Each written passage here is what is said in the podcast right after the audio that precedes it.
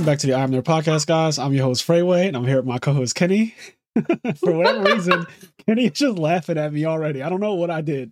What do you mean you don't know what you did? You did a count, you did a three, two, one countdown, and then waited three more seconds. What was that? I don't know. I had, three, two, one. well, look, I had to, I had to draw. like, what happened? I had to draw in some breath to get ready for this episode. So we're going to be talking about one of my random favorite animes. I say random because I never expected that someone like me who takes things very seriously and kinda likes you know, Death Note's my favorite anime. Code Geass was my second for a very long time. Death Parade's like top three. Uh, I like very serious things. Uh, I read the Game of Thrones books. Like I'm just one of those people that likes hardcore serious things. And One Punch You want Man, a serious story. You don't want, shall we say, and what I'm about to say, I don't think applies to One Punch Man, and I'll explain myself later. But you don't like mindless action. I don't like mindless action anymore. When I was younger, I could handle mindless action. I could handle uh, a bunch of fights without a story per se or a good story. Now that I'm older, I tend to gravitate towards things that are more compelling, more narrative driven. And you know what? One Punch Man is a breath of fresh air uh, in a world where I have so many things that I watch that are very narrative driven. It is something very different from that and something that I don't have to take so serious, something that I can kind of just watch and enjoy and laugh and find amusement in this character because I have so many things to say about Saitama. Uh, so, okay, let me start off by the way I even got into One Punch Man. So, on Facebook, there was a period where people would post, and I'm glad this doesn't happen anymore because it's kind of spoilery, but there was a period on Facebook where people would post like fight scenes from anime. They would post Oh, popular. yeah. They would post popular. I feel like this probably scenes. still happens. You just probably, I muted a lot of them. Yeah. I this probably still happens because I don't. I go on Facebook maybe once every other month. Yeah. And every time I go on, I still happen to see like something in that vein. Okay, so it is still happening. I guess that I have curated my timeline to not give me that kind of content because right now I haven't watched Bleach, the new season since episode three. I haven't watched Chainsaw Man, the new season since episode three. I haven't watched My Hero since episode three. So I was watching them all week to week, and then I realized I don't want to do this. Like I just don't enjoy watching anime week to week. I am. I guess I'm like Kenny in that regard. Is that I? It's just I'm not enjoying myself watching them week to week. So I'm waiting until I have a ton to watch at once, and I'm just going to binge it. And that's just the way I prefer. Um, it's the Netflix way, man. yeah, I can. Netflix, Netflix got it right. Yes, I can only do it with for for whatever reason. Attack on Titan and Demon Slayer. I don't know why, but I really like watching those week to week, and I'll figure that out with myself eventually. But I For think me, I think it's the fear of spoilers with Attack on Titan that keeps me watching it week to week. I think that's what's really That's fair. happening. Yes, because we're at the end. for me, uh, that makes sense for Attack on Titan. For me, and this I guess maybe became clear to a lot of people during Game of Thrones. For me, it has to do with like how much content do I get to make my week worth it. Like if I watch Attack on Titan or any other anime week to week, I'm getting say 22 minutes of content, and like I'm never really satisfied. Yes. Like, it's always like as just soon as I'm getting started, it's ending. Yep. Whereas Game of Thrones, I'm getting an hour of content. Sometimes so watching more. that week to week is exciting because I- it's like something to look forward to, and that like hour is so much more satisfying than 22 minutes. And so it's like I I was able to watch. Game of Thrones week to week. It was just like because the the anticipation was always worth it. Whereas like the shit that happens on Attack on Titan is always hype. But it's like just as you're like at your apex, it's like over, and you're like, "What the fuck?" Yes, when Eren flipped the script on his brother and like you know, the chains came off and everything, and it was like, I'm actually not your captive. I was like, wait a second, what the fuck? like that that whole, you know, all of that stuff is really interesting. But then as soon as that happens, the episode ends. So I I get what you're saying, and I I do understand. Um, but yes, so I I've not been watching week to week anime. And back to the original point though, like One Punch Man is just something I can just watch, and I don't really have to be like, I won't say I'm not paying attention, but I don't have to give it some kind of like, oh, what is the plot under? What is he really saying here? Like, Yeah, oh, yeah. maybe maybe there's some backstabbing. It's it's nothing like that. There's none of that. Everything is very surface, but somehow the formula for this show just works. And what I was saying was the way I got into Attack on Titan was the time with Facebook One Punch Man. Or yeah, uh, One Punch Man. The way I got into it is because a lot of people were posting clips, and they and apparently they still do. They were posting clips, and the clip that I saw that was super interesting. The same way I got into Naruto, like Rock Lee versus Gaara. The clip for this one was uh Saitama versus Genos, and it was season one. I think it's episode five. Season one, episode five. They Yeah. they fight, and it's it's like a it's supposed to be a sparring session. Saitama doesn't take it seriously, but Genos takes it very seriously, and he's going all out. Mind you, the animation. So this is something that also ca- caught my eye. Season one's animation was outrageous. Like seeing that clip, it's only I think it's under five minutes. It's like four minutes and thirty seconds. It's a really short fight. Yes, it's not a very long fight, but in that four minutes and 35 seconds, when I tell you that whoever is responsible, forgive me for not knowing exactly which studio covered it season one, but whatever studio is responsible for that fight, they put so much effort into it to the point where when I watched it yesterday, it ages like it it's gonna forever look great. It aged so well. It's been years now. It's like that came out like 2017, something like that, 2016. I don't even know when season one came out, but it aged so well that when I watched it yesterday, I was like, holy shit. Like this is Yep. this is honestly not even being weird or like just to compare things, but this is honestly Demon Slayer level. Like the animation was that fucking good. Like there's multiple points in that fight where I'm just like, yo, they Oh, made sure that there are no there are no still motion shots. There's none of that like I throw a punch and then you just see like the fist still motion kind of moving slowly.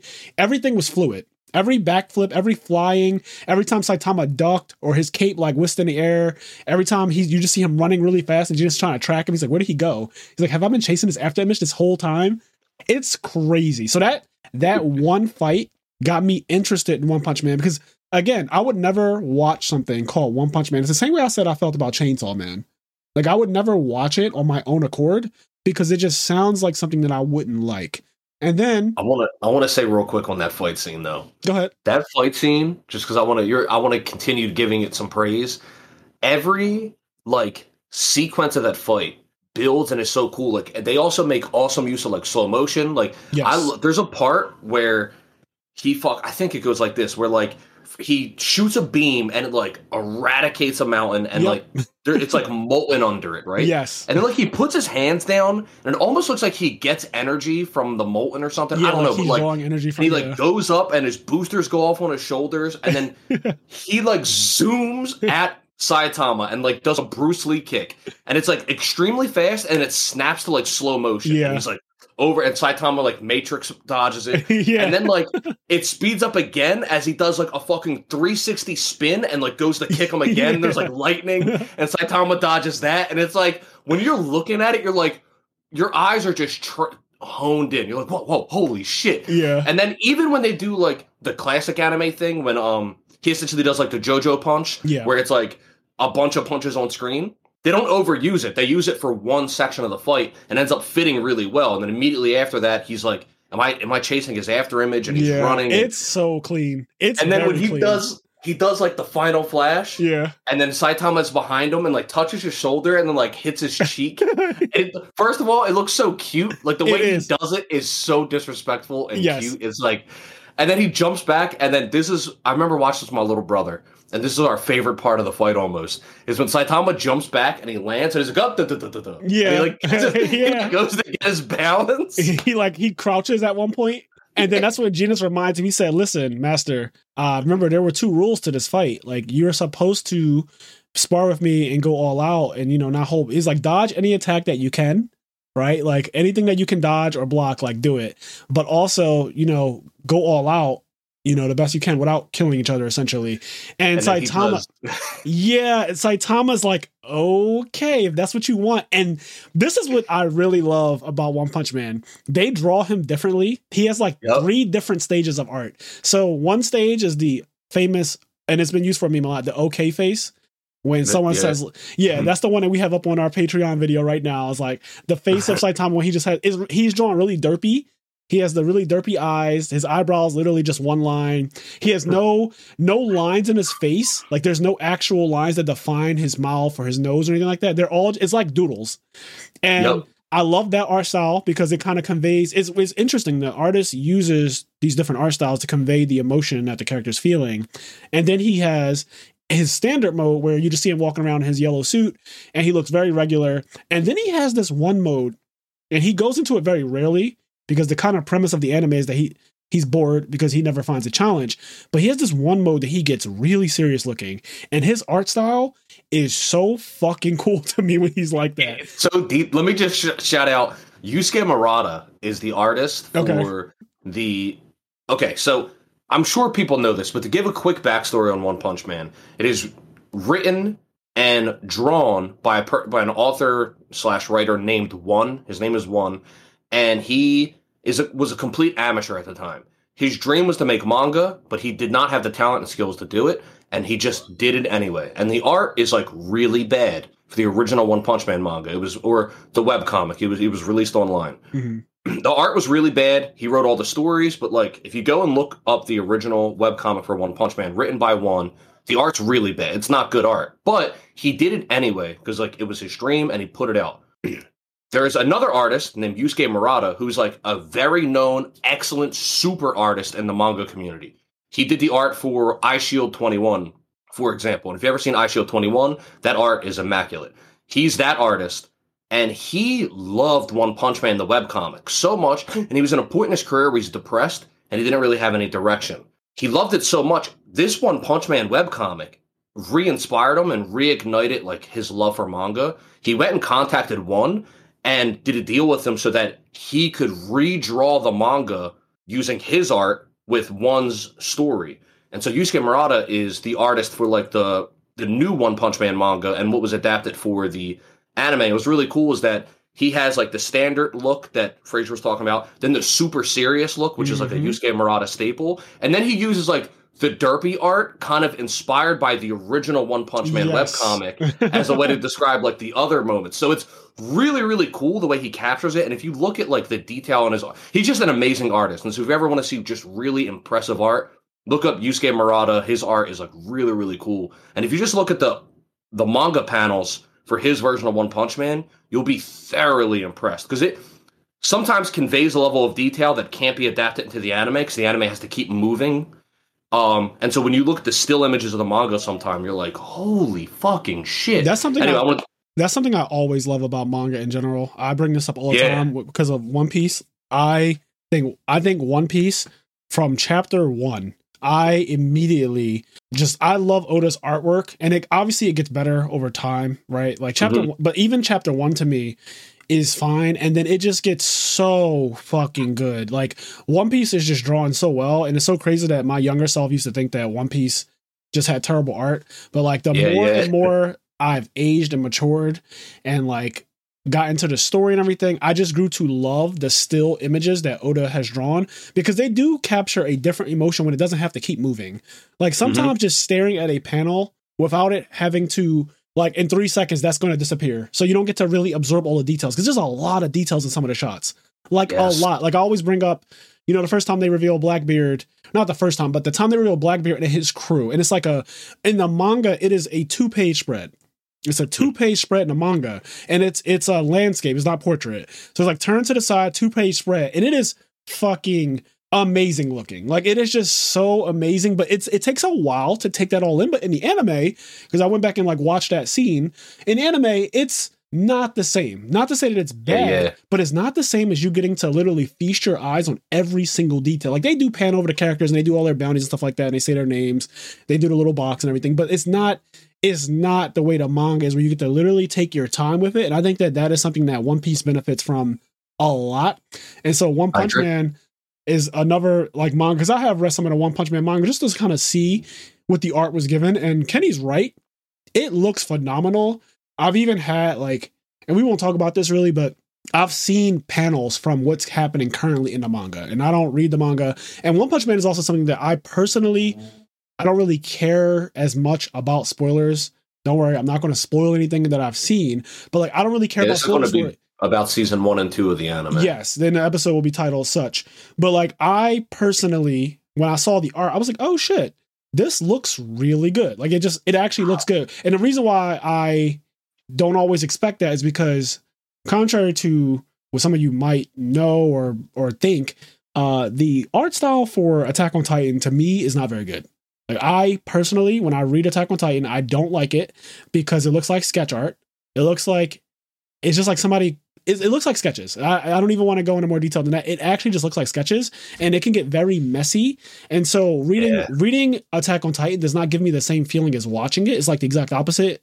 So I prefer to watch Attack on Titan, whereas reading it doesn't give me the same thing. But you know, I thought you were going to say something slightly different. I actually don't know it. I, don't, I haven't seen any of the current stuff in One Punch Man's manga. Um, it's something I've always wanted to read, but I just never get around to it. And like, I'm just, I, I would, I wish the anime would come out more consistently, but it is what it is.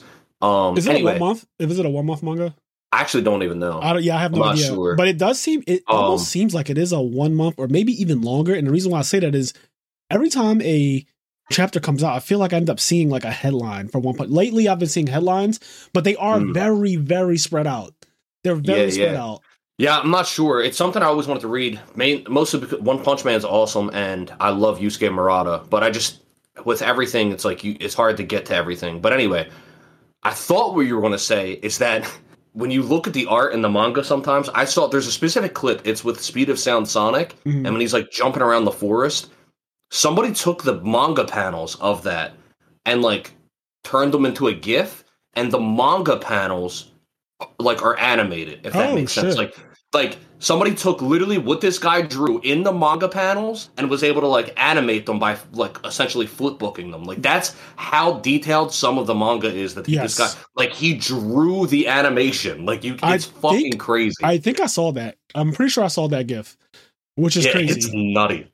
Uh, speaking of that, so you brought up Speed of Sonic because he's one of the coolest characters in the actual uh, anime, and he's a super Sasuke serious type, right? Typically, I like that kind of character. Even though this one, I won't say I like like him. I don't root for him or anything like that. His design is pretty cool, but he's also funny. Like at one point, he's fighting naked. Like he literally comes out of his clothes at one point because he's that fast, but he also almost got captured by the Sea King or whatever. And he just ends up butt ass naked.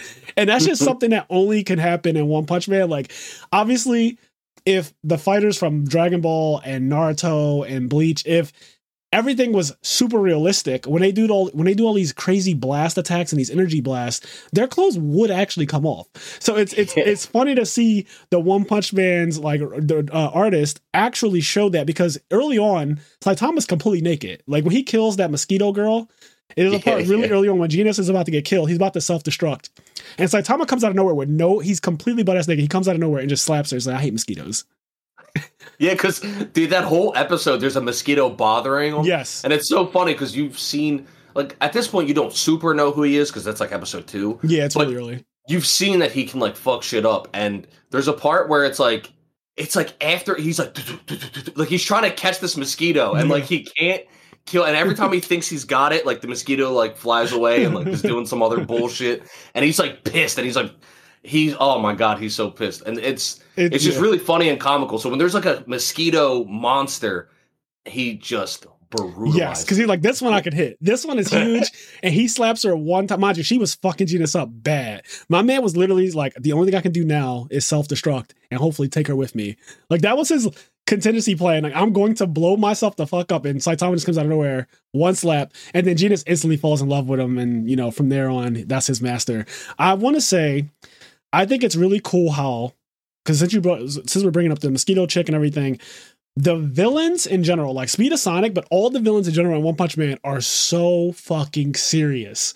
It's one of the funniest tropes about them because what you have to understand about One Punch Man is that it's, it's like a parody of typical shonen anime, right? So you have you have a main character who's very powerful, and they train to get even more powerful. But the like the way he trained to get there is a meme in itself. He did like hundred sit-ups, hundred push-ups, a 10 kilometer run. He uses no air conditioning.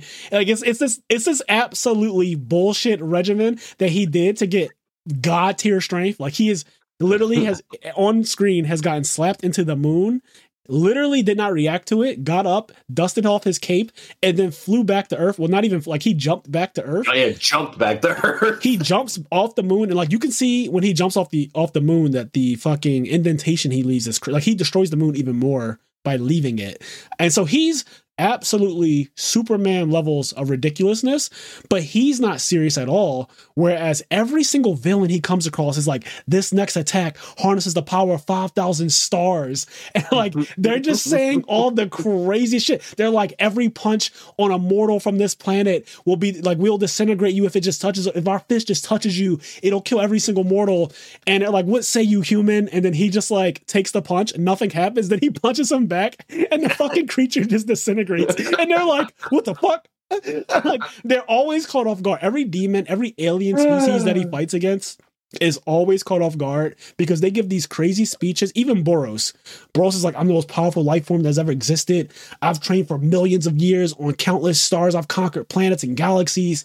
I've harnessed the sun and all this like crazy shit. They just go crazy. And then Saitama literally goes, okay. like,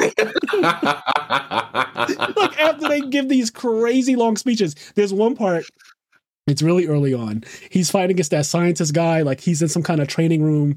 Looks like the training room Yeah. from Street Fighter Five, um, or Street Fighter Four. With the beetle, right? Like the big yes, beetle. the big beetle thing, and the beetle thing is going crazy. It's going ham. I mean, it's moving all over, lightning speed, and all this crazy shit. And Saitama is sitting there thinking about something that the beetle said before it started attacking. The beetle was like, "Oh, uh, I can go this. I can go at this level for a week from now, or something like that. Like I can keep going for a week." And something about next Saturday. So Saitama called on to next Saturday. He was like, "Wait a second. If a week from now is next Saturday, then that means that today is Saturday. And if today is Saturday, that means that it's discount at the supermarket day. And so he just gets fucking angry because he's like, I'm not about to fight you for until next Saturday. Are You get so he just he just absolutely hits the thing one time, obviously kills it in one punch. And he's like, All right, well, time to go to the grocery store. And he just leaves. What? What's awesome about that too is because at this point, if you haven't really been spoiled on like the gimmick of the show, and you don't realize that like he really is One Punch Man, Yeah. you get to this part, the way they frame it is like initially he looks like he's worried. Yeah, Like almost like Saitama's worried, uh, and like this this beetle monster is like getting the better of him or something. You, and, you like, think it's going to be his a real challenge too? I, I, when I Yeah. watched it, I didn't know that it And wasn't going to be. And then like when the reveal is just like he's worried about missing a discount on Saturday, like, and then he just kills him. It's like what the fuck? Yeah, you finally hear his inner monologue, and it has nothing to do with the fight. It, it's more so about the fact that the thing said it wanted to fight him for seven days, and he's like, "Wait a second, today's Saturday." He's like, "Hold up, if today's Saturday, that means there's discounts at the grocery store." And his character's pretty consistent. He really enjoys coupon shopping. Like that's one of his Yeah. favorite activities. He does it in every season, and it's like a big part of his life. Um, so he's very frugal. It's very interesting because one of my friends is kind of the same way. But like Saitama just has very quirky human traits that don't seem anything like somebody who's as powerful as him. But then he also Yeah. has this part of him that's kind of sad, low key, where he's looking for a challenge. And every time he gets finished one of these fights where somebody gives this crazy speech and it's supposed to be as powerful as a star and the sun and all this other nonsense, after he beats them, he does talk about how boring his life is and how boring the Yeah. fight was and that he hasn't been challenged. And so I am hoping that there's more depth to where the story is going for him because that is kind of the same thing that like Saiyans are built upon is the and that's why I like that Saitama's all these tropes. He's all these shonen tropes. Like Saiyans are they want to they're a war they're a warring species right? Like they like to fight battle means a lot to them they get off to it. And so saitama is like yeah i want a challenge and we know like vegeta and goku a lot of things they do like goku let frieza go to 100% because he wanted the challenge. Like vegeta is the same way. He's like i want you to be at your strongest. So that's like a saiyan pride thing and saitama I mean, Goku gave a senzu bean the Goku cell. gave Senzu bean the cell. yes.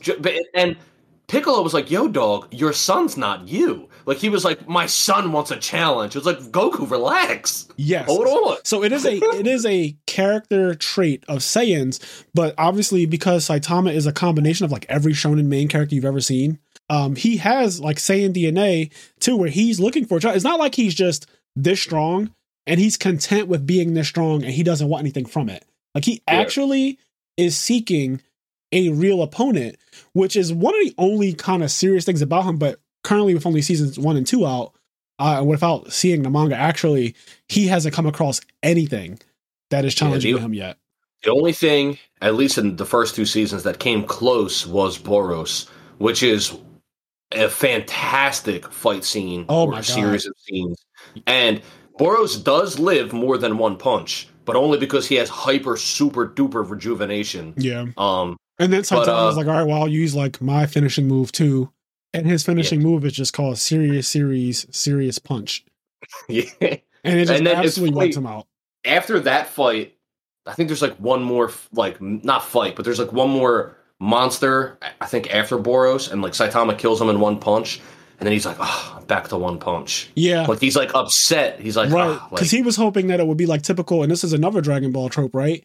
Uh and it, uh, not just Dragon Ball. This is a just a shonen trope. yeah, this is a shonen trope. Yeah, But the shonen trope is you fight an enemy, they're really powerful. Usually you have to train or whatever to get up to their level. In this case, that's never going to happen for him. But typically, after you beat that one, a stronger one comes along. That's the natural progression, like Frieza, and then you get the Cell, and then you get the Boo. And if you got to Boo first, they would the planet would be wiped out. Like there would be, Mhm. it wouldn't, you wouldn't get, there would be no anime. So people are like, well, what would have happened if Boo came first? Well, like, well, then there would be no fucking show, right? Like, there's no show. Like, no one could deal with Majin Boo. God forbid Kid Boo.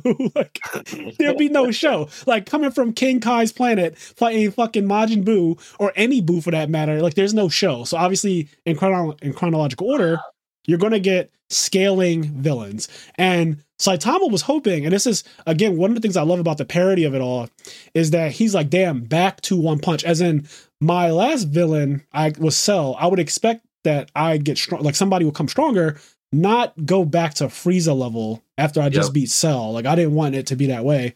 So it's really cool in that regard. But his training regimen is a complete joke. And at one point, I actually wanted to do it, and there was a bunch of videos that came out on YouTube and maybe yeah, Instagram and stuff like that. it. Yeah, people doing the Saitama challenge where they do 30 days.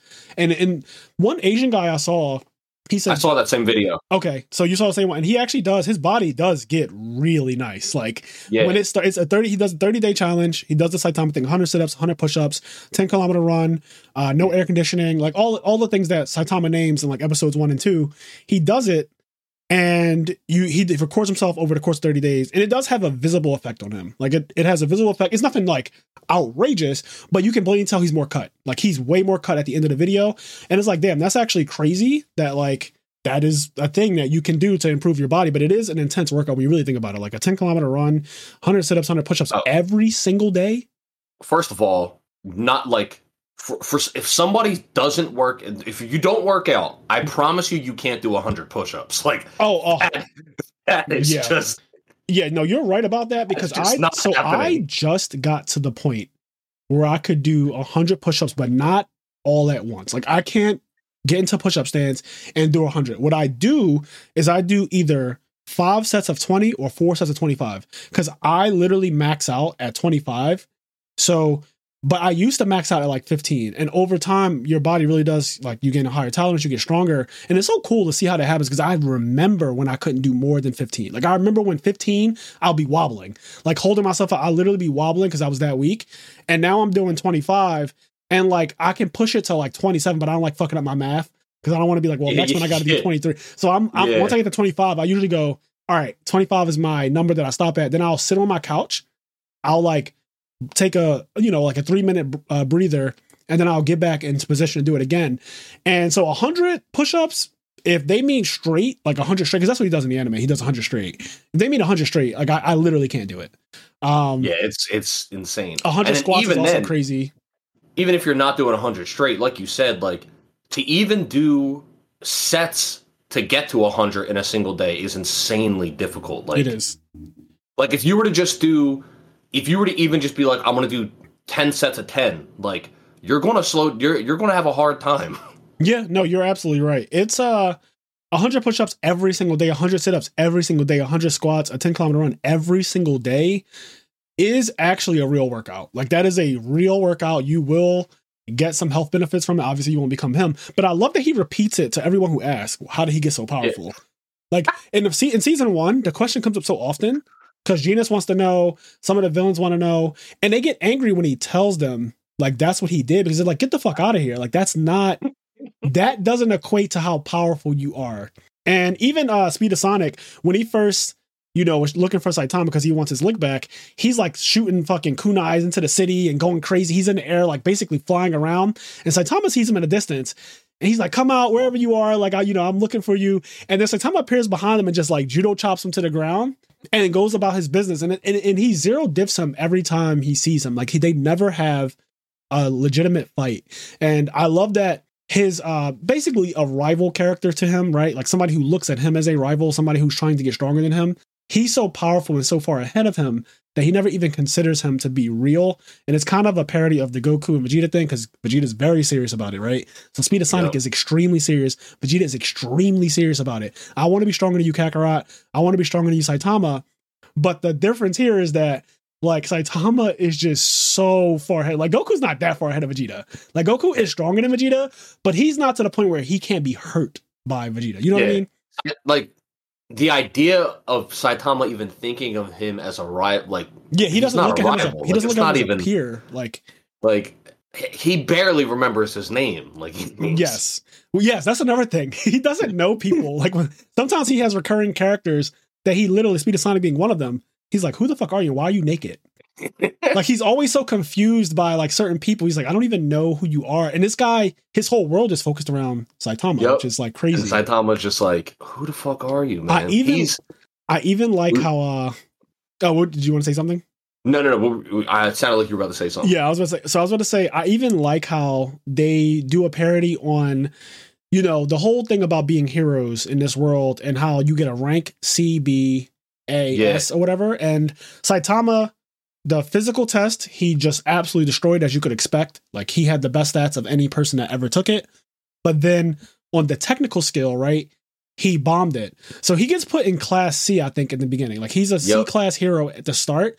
And at first, he's just like, all right, whatever. Like I'm a C class hero. It kind of sucks because obviously he's S class. Like, he would be S one, right? Like, that would that would be his actual rank. S one. He'd be S zero. He'd be S. yes, he would. You're right. He would be S. He would be tier zero, no question. But he ends up in C class. And at first, he's like, "All right, well, this fucking sucks that I'm C class, but like, whatever." And then he finds out that you actually have to work to to hold your license, otherwise they revoke it. So he goes out in the city and he starts looking for petty crimes. he's running around at light speed looking for fucking petty crimes on every street, and he can't really find anything. This is like a whole meme. But you Yeah, know, go ahead. you gotta. I think if I remember correctly, if you don't stop a crime like at least once a week, they take your license away. If you're like C class, He's just doing nothing but playing video games. Like he he's a gamer, which I think is so funny. Season two, he comes across the one guy, King, who's a phony. He's like an King Engine. King Yes. Engine is a fire name, by the way. Yes. Like I love the lore built around King's fraud ass. It's awesome. and you don't find out till season two that King is a complete fraud. Um, is he an S class? I forget. I think he's S class, right? He's S class. Yeah. He's like S five. yeah, Like, he's high. He's he's high. he's insane. he's high S class and he's a complete fraud, but he but he also likes gaming. So at one point, him and Saitama hook up to start gaming, and they're and they're playing on a blatant Nintendo Switch. Like they're blatantly just playing a Nintendo Switch. And at one point, Saitama like really wants King's game, so he steals it, and then he ends up like fucking deleting his save data, which was crazy. Dog, that episode had me dying because I when I was younger, I've lost my save data so many different ways, like Pokemon. Sometimes Yup. Pokemon Blue and Red, you'll just turn on your game and it'll be corrupted, and like you just lose your save data. Ah. And sometimes you have friends when you're much younger, and you have friends and like you guys just do some terrible things to each other. Sometimes I had a friend delete my save data on games before, Yup. like wipe my memory card clean, and that's fucked up too. So when he took that man's Switch and like accidentally overwrote his data or like whatever he did. I just immediately started laughing because like, yo, that why is that real? But also that's fucked up. like It's so fucked up. It's so real. It's so petty. What's so cool about One Punch Man is how absolutely unrealistic and stupid it is, but paired with some level of reality, and it's based. So we said earlier that something that's cool and refreshing about One Punch Man is that you don't really got to take the show serious. You can just have fun while watching it. Yes. You don't got to like really look for the deep shit underneath. yeah, crazy plot points and like reveals. There's there's not going to be any of that, right? Like it's just not But- that kind of thing. Not at all. But something that's is cool about One Punch Man that I like that I do think is a little bit under the surface, and maybe some people don't realize is that there is like not necessarily a story being told, but uh, to kind of just explain my point, like the most unrealistic and stupid thing about the show is Saitama, and he's also the thing that's the most grounded and realistic about the show. Like we said, like he's worried about missing out on deals, or like Mhm. something so petty and simple as like he's fucking stronger than anybody that's ever been imagined. Yeah. And he can't beat this guy in a video game. And like Yes. he gets mad and he takes the video game and he deletes it. It's such a realistic thing. And there's a part in season one versus the Deep Sea King where all these heroes are fighting the underwater monsters and they get to the deep sea king and they can't beat him and like it starts ra- like they they get an upper hand on him it starts raining and the deep sea king is just brutalizing all the heroes yes, and brutalizing. That's the correct word to use too. yes Mumen Rider And got brutalized. Mumen Rider is and getting destroyed, and the crowd's cheering for him. Everything, blah blah blah. Saitama shows up, kills him in one punch, right? And then what happens is one guy in the crowd ends up turning the crowd and kind of says that like all the heroes are weak and they suck and blah blah blah. He's only a C class hero. If he was able to beat Right. if he was able to beat him, then like all these heroes suck. And there's a really cool thing where Saitama then becomes the bad guy for a moment, and he's like, he's like, oh man, like I was only able to do that. Like he kind of like out loud brags that he cheated, and like all these other heroes weakened Deep Sea King. Yeah, that and it was was an thanks to awesome him that he was able to kill him. And what's so cool about that is like Saitama then takes, like he has the wherewithal to be like, I'm going to take this hatred and like I don't care about these people liking me. Like none of this shit matters to me. And he, like nobody fucking helped him beat the Deep Sea King, but he takes, he ends up taking all the negativity, negativity, and so that the other heroes Don't aren't brought down because Yeah. he understands how unrealistic he is, and he understands that all these other people are working really hard Yes. to be who they are. And so it's just a really cool human moment where you have the super unrealistic show and super silly. Then it's like, holy shit, like this guy's a real character. He has a real heart and like brain and he I agree with he has feelings. Like, it's so cool. man. I I really like that moment because it was so noble of him to do that because he doesn't have to do anything. He could just take Yeah. the credit for it and go about his day and get promoted.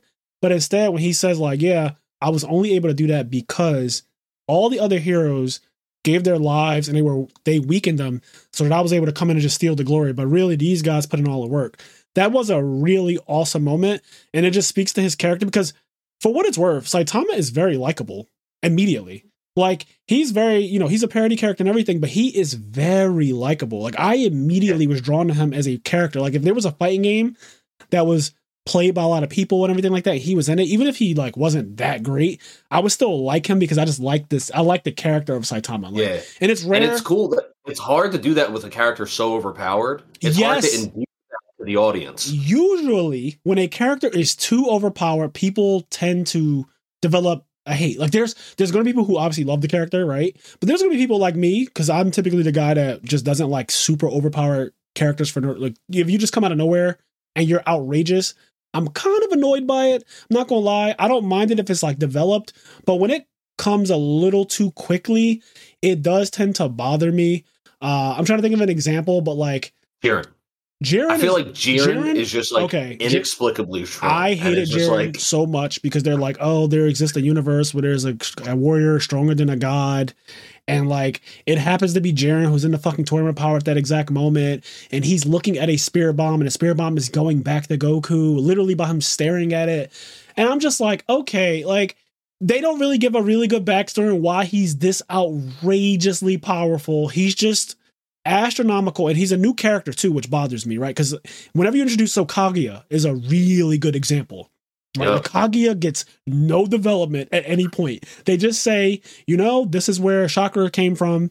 She ate this devil fruit and she's running from these space aliens. Here she is. She's outrageous. And that you just have to deal. You have to you have to deal with the fact that she just wiped out madara and madara had been literally beating nine 10 actual 10 tail demons uh a bunch of other fucking hokage level people including the first like madara did all of this stuff right? And you just have to accept that this character who you don't know about at all who has no lore before this comes out of nowhere and is stronger than everybody you've ever seen in the entire show right? Like she's stronger than naruto and sasuke separately. They can only be her together with the sealing jutsu and all that. So that is terrible. And jiren same thing. Character comes out of nowhere. But it's a like Jiren, I hate him, but he is a little bit better only because he comes from a different universe. And like if you yeah, can yeah. because to them, Goku comes from nowhere too. Like if you watch it from the perspective, Yeah, Jiren yeah. is the main character. Goku came out of nowhere to them. So I I I kind of get it, but at the same time, it still sucks being someone watching from the perspective of Universe Seven, right? Yep. Like watching from the perspective of Universe Seven, seeing how hard Frieza has to train. Well, not really, but seeing how hard everyone else has to train besides Frieza to get really powerful. Frieza did a good four months. He did. He did. Um, but yeah, seeing how how how And much everyone has to train, years. I don't know when Dragon Ball Super's coming back, but bro. The Black Frieza arc, just yeah, that is yeah. But yes, Jiren is bullshit basically, and it's annoying to usually see those kind of characters. But Saitama somehow makes you like him, and they even give you a bullshit reason why he's that strong. Like his workout is a joke. It is not a good backstory at all. Like that is not. he used to have hair. Like yeah, yeah, he lost. He sacrificed all of his hair for that power, man. Yeah, he used to. It's funny when you watch the first two episodes or whatever, where they show him having hair in the flashbacks and stuff. It's crazy because he doesn't look right to me. Like when I look at Saitama with hair, he just looks dumb. And then when he's bald, somehow, even though they blatantly draw him dumb, he doesn't look as dumb. It's just, Yeah, yeah. it's so weird. But yes, uh, the You know, Sea King something arc- else I, I like, and I really want this hoodie. I this is so random, but I just thought of it because Mm-hmm. think about his clothes. I love his hoodie. It's like white and red, and it says "Opie" on it, which means boobs. And the hoodie literally has like boobs drawn on it, like really stupid, rudimentary. It's like it's just like a line and two dots, but like it says and it says "Opie," which means boobs in Japanese. I want that hoodie so bad. Like oh, I actually like this. I just googled it. It's such a fly hoodie. Like I want that so bad. Yeah, I forgot that he's low key like a little pervy, which Yeah. is also standard, right? Like he has literally all the tropes, but he doesn't. You know what I like about him is that he's lazy. Like he's Yeah. he's blatantly lazy. That's not something that you usually get from a main character, like a protagonist type character in a shonen. They usually aren't very lazy people. They're usually hardworking or dedicated and all that stuff. Whereas he's just kind of like he's serious if it comes to protecting people, right? Like he does not Yep. take he does not joke about that.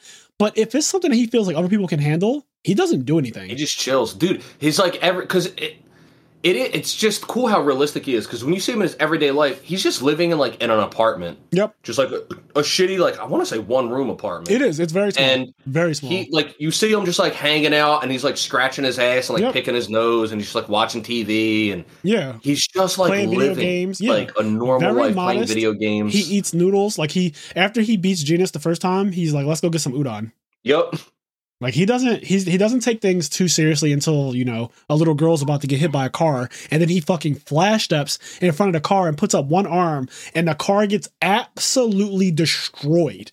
And no debris or anything touches this little girl. I'm like, God damn. Like his feats, because there's videos that scale Saitama and like explain how strong he would have to be and how fast he have to be moving to go from the moon to the earth. And you could tell that it happened in a short period of time because the time of day didn't change. Like there's if you guys Yeah. are interested in that type of thing, there's YouTube videos for that. He is ridiculous. Saitama is fucking absurd. So what has happened though is because he's so absurd, people like to try to explain it.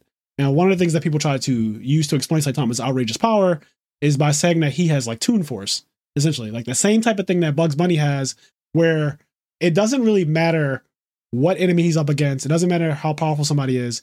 He can essentially just will them or will their power out of existence. Like they there it doesn't matter how strong you are. He's always going to be able to beat you because Toon Force is like Bugs Bunny just says, "Well, I'm just going to peel away your existence. I can peel away the page and it becomes white nothingness. Like you're just in nothingness now. Or I can just like Yeah.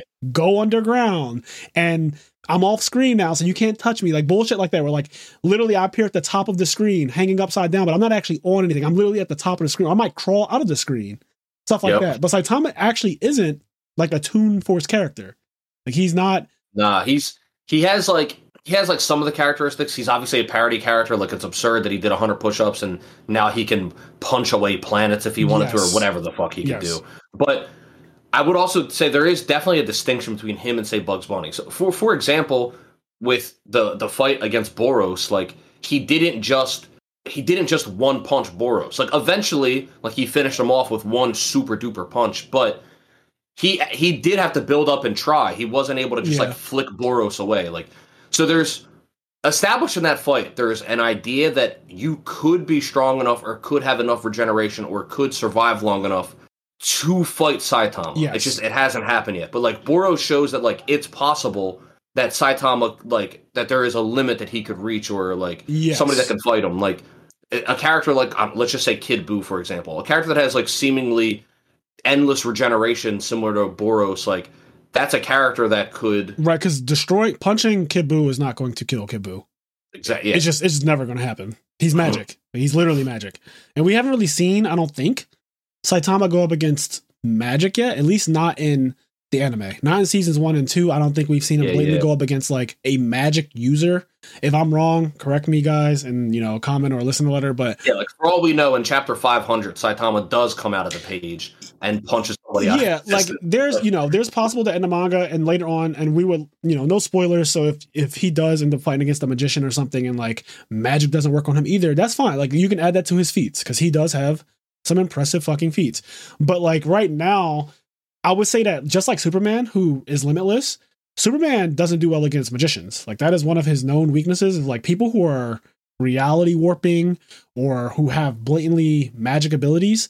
Like Mhm. Superman, Superman does not necessarily fare well against them because as strong as he is, like, well, this is just magic.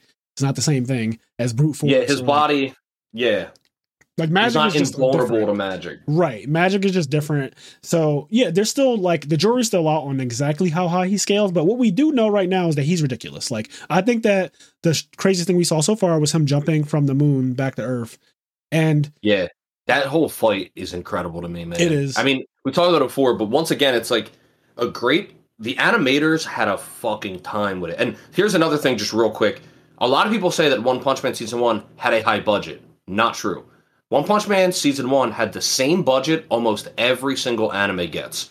Um, and I don't remember the exact numbers, but in general, most anime seasons get around the same budget. Mhm. It's very rare that like anime get better budget than other anime. Like obviously there's exceptions, but Right. One Punch Man had a standard anime budget. Um, but the people that were working on it, from from what I've read and from what I've seen heard, is that they just like went above and beyond. Like they essentially worked, they like worked more than what their budget allowed, so to speak. Like they went above and beyond to make that And to season put it- look, to look put it- incredible. to put it really simply, these people were really passionate. yes, yes, Like, very that's- passionate. That's what it that's what it honestly comes down to, right? Because for example, like sometimes Kenny and I will record an episode that is over two and a half hours, right? And that is literally because we are passionate about One Piece, because that's one of the episodes that was three hours, right? Like One Piece, Yeah. we're just that passionate that when we do One Piece episodes, they tend to be longer than pretty much every other episode we've ever recorded. And that's because of the passion about talking on that subject, is we could just do it Mhm. for actual hours. And when people are working on something and they really care about it, you can see that in the product. And yeah, that's what I really blame that on. yeah, not not the like, money. Consumed.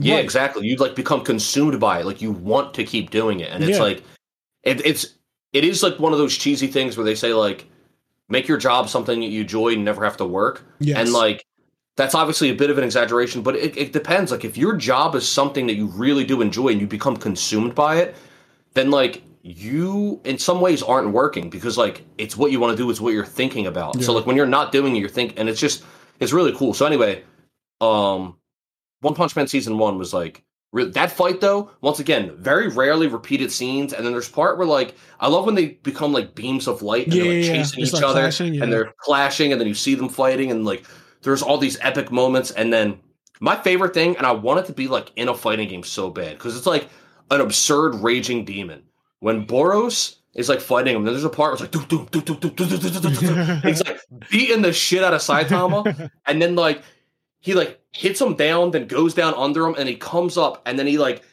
he like poses and he has his hands out and he like hits Saitama in the stomach with like a knee. And he's like posing, and then the lights like doo, doo, doo, doo, doo. and it's just like this insane. It looks like a fighting game finisher. It and then he kicks. That's when he kicks him to the moon.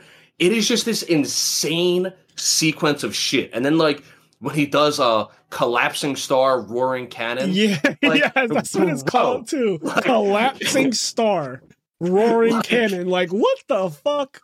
That shit is crazy. Yeah, it just oh, it's so hype. That Boros fight. So if you if you get nothing else from One Punch Man, at least watch the fight between him and Genos and the fight between uh, him and Boros. And also the Deep Sea King is really good. Just watching him beat up all, all the heroes. But yeah, Boros and Genos, those fights, the way they're animated, above and beyond. It reminds me of Naruto and Sasuke versus Momoshiki.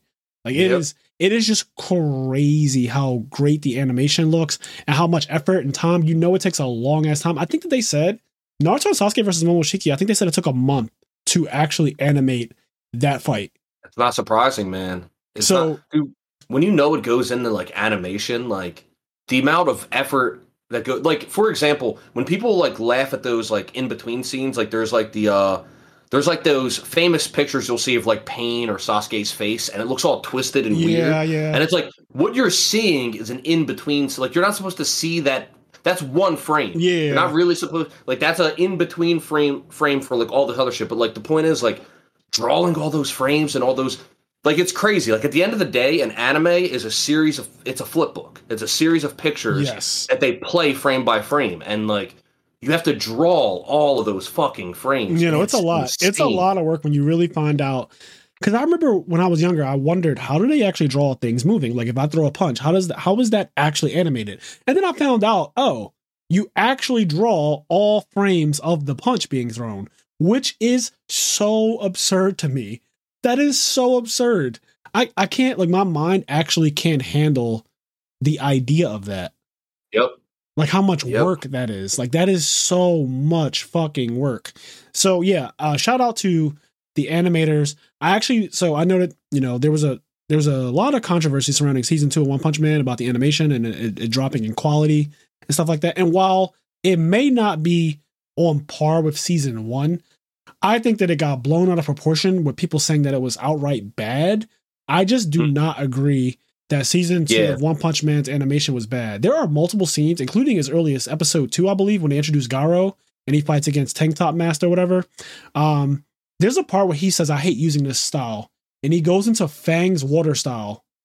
And the animation for when his hands move and you see the blue lasers and everything like that, and he gets into the stance and it you know does a really cool anime pose for a second where it just like stops and you see the fucking big ass kanji in the background, and then he just starts fucking up tank top dude, and I mean it looks insane. So when I was watching it, because I went in hearing about this terrible animation, and I get to episode two, and I'm like, okay, here's like the first real fight, and this villain dude is getting he's getting beat up, like he's he's getting pretty beat up about a tank top guy because he had beat one in like the first episode. I think he fucked up one of the tank top underlings. Like he fucked Yep. up, put him in the There's a whole tank top squad. There's a whole tank top squad. He fucked up one of them real bad. So the S class tank top dude is like, all right, well, I'm here now.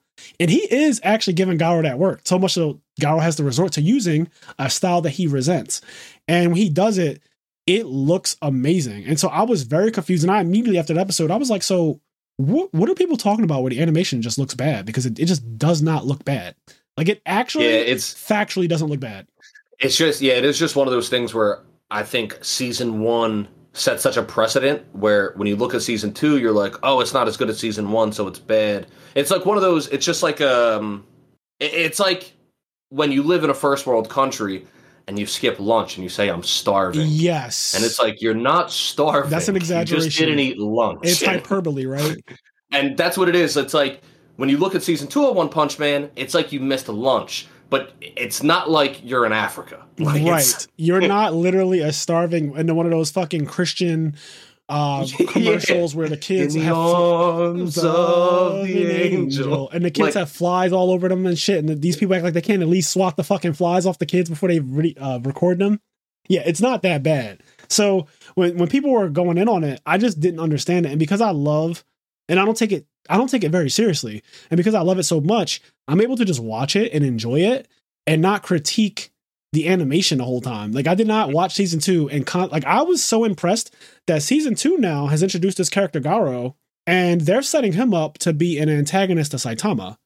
They're setting him up to be one of the people that actually gives him a challenge. And I like that because obviously this show could taper off and get extremely boring if it literally goes the exact way season one and most of season two went before Garo was really like you realize where what they were doing with his character, right? Because at the end of season two, he is essentially abducted by the League of Villains, right? Like the demons, they abduct him, they they fly him away, his hair turns red and everything like that, his eyes go bloodshot.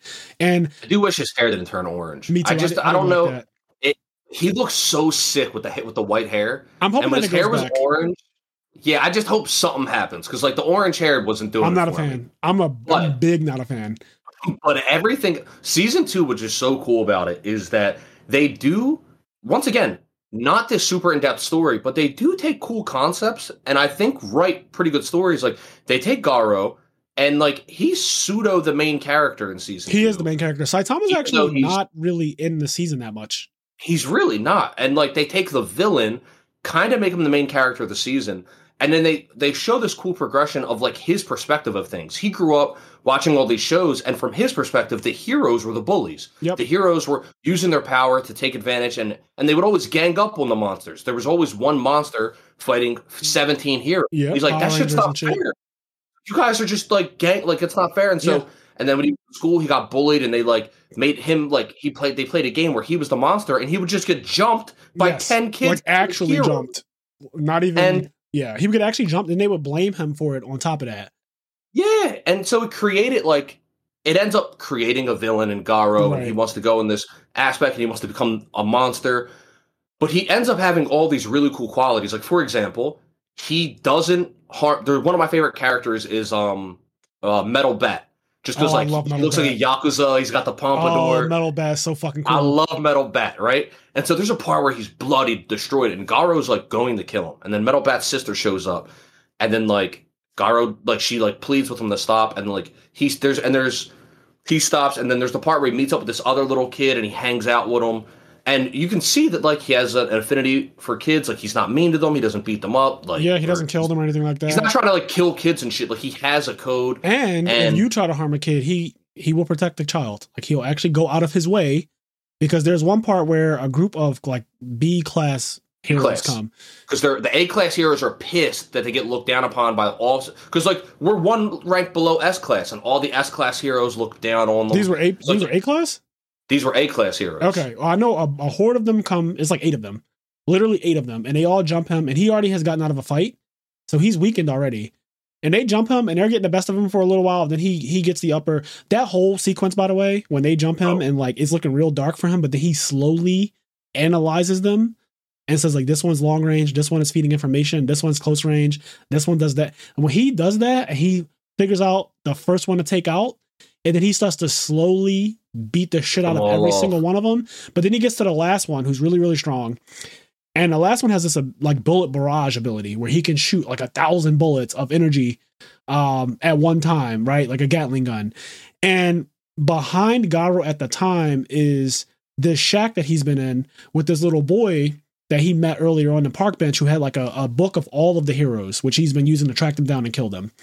Um, so he knows that the little boy is in the shack behind him. And if the gunfire happens to accidentally go into that shack, it could harm and kill the little boy. So he's like, I don't have the energy to really defend this attack. I should just dodge it And he could dodge it. That's the thing. Yes. And if he was a monster, a real monster, so to speak, he would just dodge it and let that little boy die. Yes. And instead, he's like, fuck it. This is going to take everything I have left, basically. But he literally deflects every single bullet, and they show it. He deflects every single energy bullet. And so all the bullets get dispersed away from the shack. And then he, you know, he grabs the guy and fucks that guy up and he goes about it. He like collapses or whatever. But it's a really amazing scene because it does develop his character, make him more than just a mindless villain. I hate those villains that just like, I want to take over the world. That's my aspiration. I want to kill things just cause that's my aspiration. And not to say that Garo's backstory is some super insane, like, oh, this is Shakespearean level writing, but it is enough to where I get it. Like, if I was jumped and people were saying, I'm a police officer, right? Like, they were pretending to be cops and robbers, and they were the cops jumping me, and I was the robber Yeah, every yeah. single time, you could understand why that might make me resent police officers as I get older. Whether it's right or wrong, that could have an uh, impact on a child's view of the world. So Garo being jumped by people who say I'm a hero, and then him resenting heroes as an adult is not the most crazy thing to experience. And it's a cool, yeah, it's a cool twist on in perspective. It, like, like you said, it's not a Shakespearean thing, No. but it's a it's a good enough twist in perspective where I think it it services the plot. Uh, additionally, I want to say something like I watched One Punch Man season one and two with my little brother, and at the time he was even younger, obviously, than he is now. I don't remember exactly when it came out, but he's watching it because he's young, right? Because he's a kid. He has a very kid like out, outlook on things. So when we're watching One Punch Man, obviously he loves Saitama, he loves Genos, and he likes the heroes because of course he does. He's a kid, he likes the heroes. Yeah. The heroes are the good guys. And so he watches it and he cheers for and likes the heroes. And in general, when he watches those, he doesn't like the villains, regard regardless of like the villains or the bad guys' motivations or anything. Right. He doesn't like the villains. They're the bad guys. I don't like them. Like when he was younger, I think now that he's gotten a bit older, he's like almost a teenager. He understands the perspective a bit more. Like he can understand liking a villain character. But when he was younger, he couldn't understand why I liked Cell. Like, why would you like Cell? Cell's evil. Like, Cell's bad. Like, why do you like him? He couldn't understand why me, at, like, I like Cell. So, anyway, my point is this was the first, he's watching One Punch Man season two, and he doesn't like Garo and he doesn't like villains. He likes heroes. When we get to the end of season two, he looks at me and he's like, he says, sorry. He says, Kenny, I'm sorry. But I think I really like Garo. He's really cool. and he's just like, because like the way they build like regardless of what you say about the writing what they do with his character in there and the way they build him up they make this villain really really likable and enjoyable and endearing it's like really fucking cool yeah i agree i think that uh i think that somehow the garo story season two and i'm glad that they focused on him enough to get this development because if he was just a side character i don't think that you would get the same vibe that you do from him. But like the fact that it does focus on from episode one, basically, like he is basically uh, infiltrating a place where they're hiring all these villains to be like, oh, there's not enough heroes anymore, so we need the villains to kind of help out with like some of the crime going on and all the monsters and stuff that are attacking the city. And he infiltrates, he beats all of them, and he's like, you know, he's just really strong. But he comes out and he seems like, oh, this is gonna be another mindless villain type of thing. And then they slowly mm-hmm. develop over time. Like he he resents using a certain style. Then you find out that he was a Fang's student, and that adds layers to him. And like, what did he do to get expelled? And he, it's yeah, a lot. It, it's a lot to his character. I, they did it enough for me. Something that I just really appreciated was it's like they like One Punch Man season two in Garo was like the click for a child where for a child to realize like oh villains can be cool you yes. know what i mean like click the fact that that was the click that was the character that did it like that gives so much credit to me to that character to like yeah. that writing it's, it's I wonder, really really cool. i wonder when i started liking villains because i remember liking cell but i also remember not liking frieza so mm. so and cell comes out years after Frieza and like the American cartoon. So maybe there was a shift in the way my mind had, you know, your brain pro- progresses to a point where like you start to think differently and you have abstract thoughts and like maybe everything yep. isn't so black and white, right? Like maybe there's more to people and stuff like that. Or maybe I just like the design of something. Cell was fucking evil, really, like going around just killing mm-hmm. humans and sucking them up with no motivation other than the fact that like he has Saiyan blood and all these other you know things inside of him and he's programmed by Dr. Gero to want to kill the Saiyans. But like I liked his character design immediately. And when he got the perfect cell, I was super in love with him. The voice, the cockiness, the way he looked at his hands when he first transformed and Krillin and everybody was attacking him and he's literally just staring at his hands. I just loved him immediately.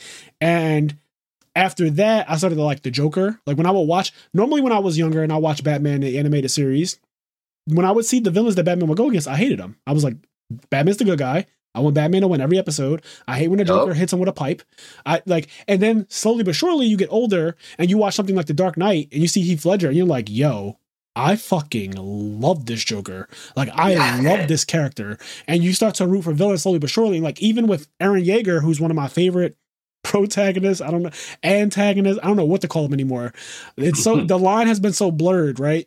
But like Eren Yeager, it, it, he's like the epitome of rooting for somebody who may not have the most uh, noble or more like highest moral compass, mm-hmm. right? Like he's on some genocide shit right now, which some people are like genocide no matter what is wrong, and you could argue like yes that is technically the case, but then you could also argue the other side and be like, but do you understand what happened to him though? Like it's not that he just woke up one day and was like genocide there's something that happened to this man like his mom had to be eaten in front of him. And, and all of these traumatic things happened to his life. And he's been traumatized by the world and it turned him into this monster. So you got to watch him from season one and all the way to now where we're at in the final season part three coming up next month. Can't wait for that. But like you you get to see him develop into this into this character. And you start you like some people re, like me some people really love him. And like i love yagami light He's one of my favorite anime characters. And a lot of people could be like, yo, he's a fucking psychopath.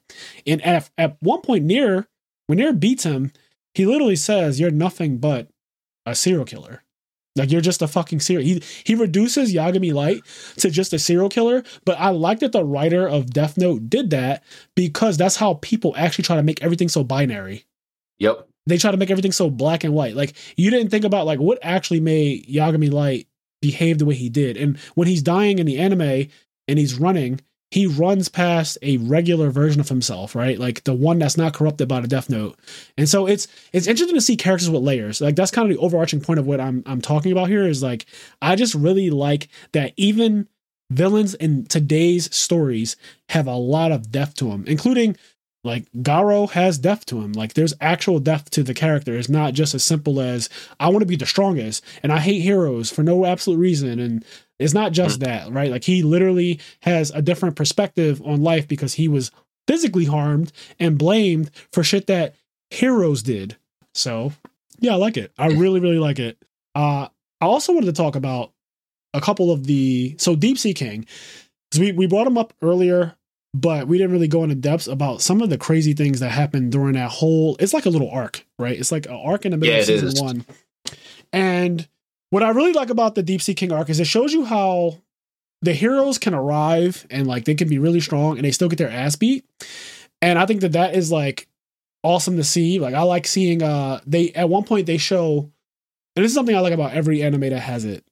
Anytime there's a group of people and they have ranks, I fucking go up for that every time. Like I love the Espada.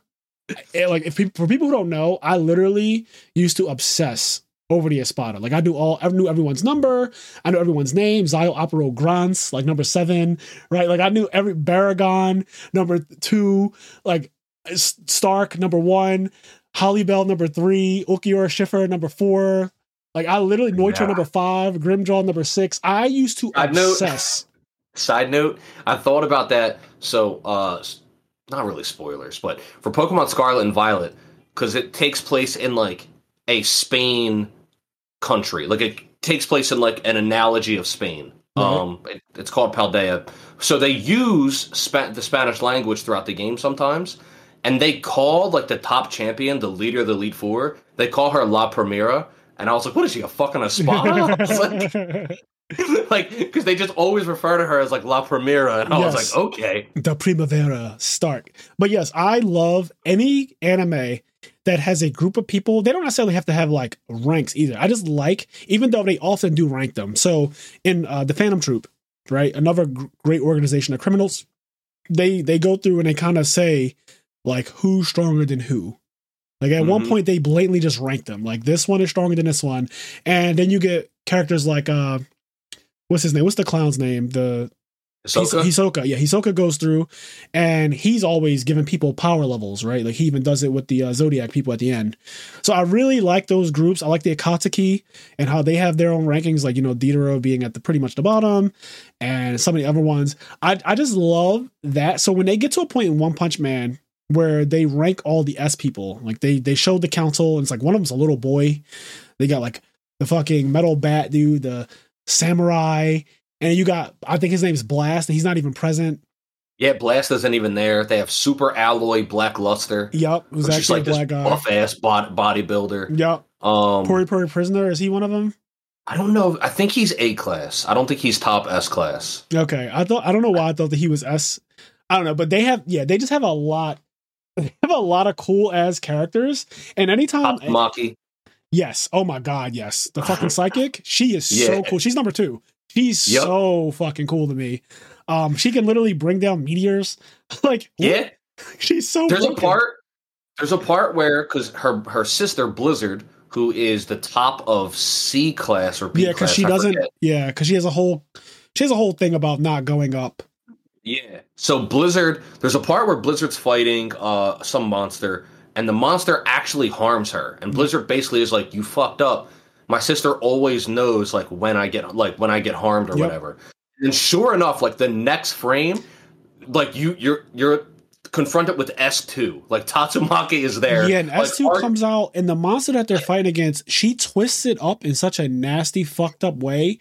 Like she breaks all of its bones and shit, and like twists it and contorts it and wrings it out on some like dark shit. It's just really hmm. dark what she does to that monster. I was like, what the fuck? Oh So, man! And then the way she glows fucked up. green when she attacks is so yeah, cool. she's so goddamn cool.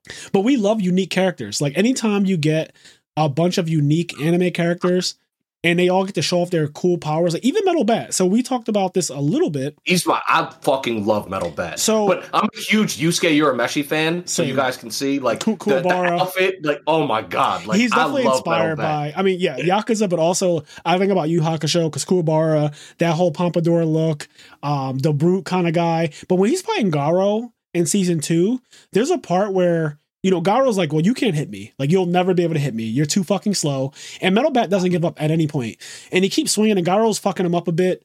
And at one point, Metal Bat starts to get a lot of head injuries, and Garo starts to notice that he's getting faster. And Garo starts getting a little nervous, like, what the fuck? Is he getting he's like, is he speeding up? And it gets to a point where Metal Bat uh, officially was going to hit Garo. Like Garo turned around and Metal Bat, because he thought he was done, and Metal Bat was right there about to swing, and the sister, his little sister came out of nowhere and was like, please don't harm him. So she said that mm-hmm. to about, you know, don't harm Garo. And it's scary because in that moment, like, I was like, yo, I don't know who's actually going to win that fight, but Garo was genuinely afraid. Like when he turned Yep. around and saw the bat, he gen- his eyes were like huge. It was the typical anime thing, like oh shit, this fucking guy. I thought I put him down, and he's just actually not down for count. So I love Metal Bat, uh, but the the Sea King, he beats up on a lot of the heroes. They do all their crazy finishing moves, all these crazy attacks. Um, the one Puri Puri prisoner guy comes out, he's all naked and shit like that. He has his big ass rainbow wings and stuff. And they do all of these really cool things. And at some points, they do get off a little bit on the Sea King. But the best part to me is when Speed of Sonic confronts him, and Speed of Sonic is literally whooping his ass. Like he's whooping the Sea King's ass real bad. And like Kenny brought up, it starts to rain. And at one point, Speed of Sonic is taunting the Sea King, like, you can't catch me, you're too big and slow. And he's like tele flash, he's like flash stepping all around the city, flash up and building to building, and it's raining. And at one point, he gets a close call where he loses some of his actual hair. Like the Sea King does a swipe across, and like the fucking Speed of Sonic loses literally his ponytail gets fucking swiped away, like just straight up cut. And he's like, is it me? Or is he getting bigger? Like, and then they show his size. They show the Sea King. What they do is they show a shadow, like a silhouette of him. And you see only his eyeballs and they're red, and you see the rain and the thunderbolt come down in the background. You see the crown on his head. So it's like they, you don't get to see his full silhouette. You just see like a shadow of him, but the shadow is gigantic now. And you remember that his scale to the other heroes wasn't that big. Like he was he was big, but he wasn't like crazy big. But this time he is an actual fucking Godzilla level threat. Yeah, he's giant. And now. Speed of Sonic, his eyes get really big. He's like, holy shit. So now when he's running, he's actually running for his life because he can no longer harm him at all. Like he tried to hit him and he just completely bounced off of him. And all of the taunting and shit like that is going completely out the window. Now he's like, holy shit, I have to survive. So he comes out of his clothes and he gets fucking ghost. But I, I love that whole arc. Like I love the entire arc of like the Sea King. And honestly, Mumen Rider, for as much of a meme as like they make him out to be, where like he does Justice Crash and he just comes in on his bicycle, jumps off the bicycle and lets it crash into somebody. Me and my friends, there was a day we were just being stir crazy. You know how you just get really silly with your friends and everything is funny? Yep. There was a day where we were talking about my one friend Dennis, and he bikes to work and he like bikes often. Um, so we started calling him Mumen Rider. And one day when he was biking, he actually flew off of his bicycle and he fell on the ground. He said, Bro, I literally flew in the air. He was like, I didn't know that was a real thing, but he's like, I literally had airtime because I was going downhill. He was like, I recall literally being in the air, biking to work, like I fell off, and he said I scraped my shit up so bad. We we died laughing when he told the story. And I was like, yo, you're really like Mumen Rider. Like you did a fucking Justice, Crash.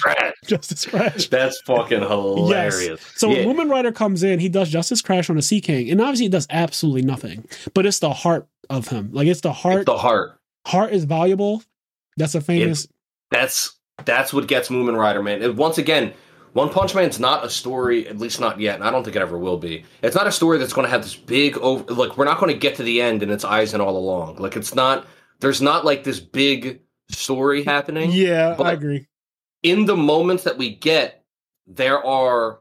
I I think something that does it instead of telling an overarching story, it takes some time to take some of the characters and show like, oh, these people have heart, and like Mumen Rider is a character that really, really has heart.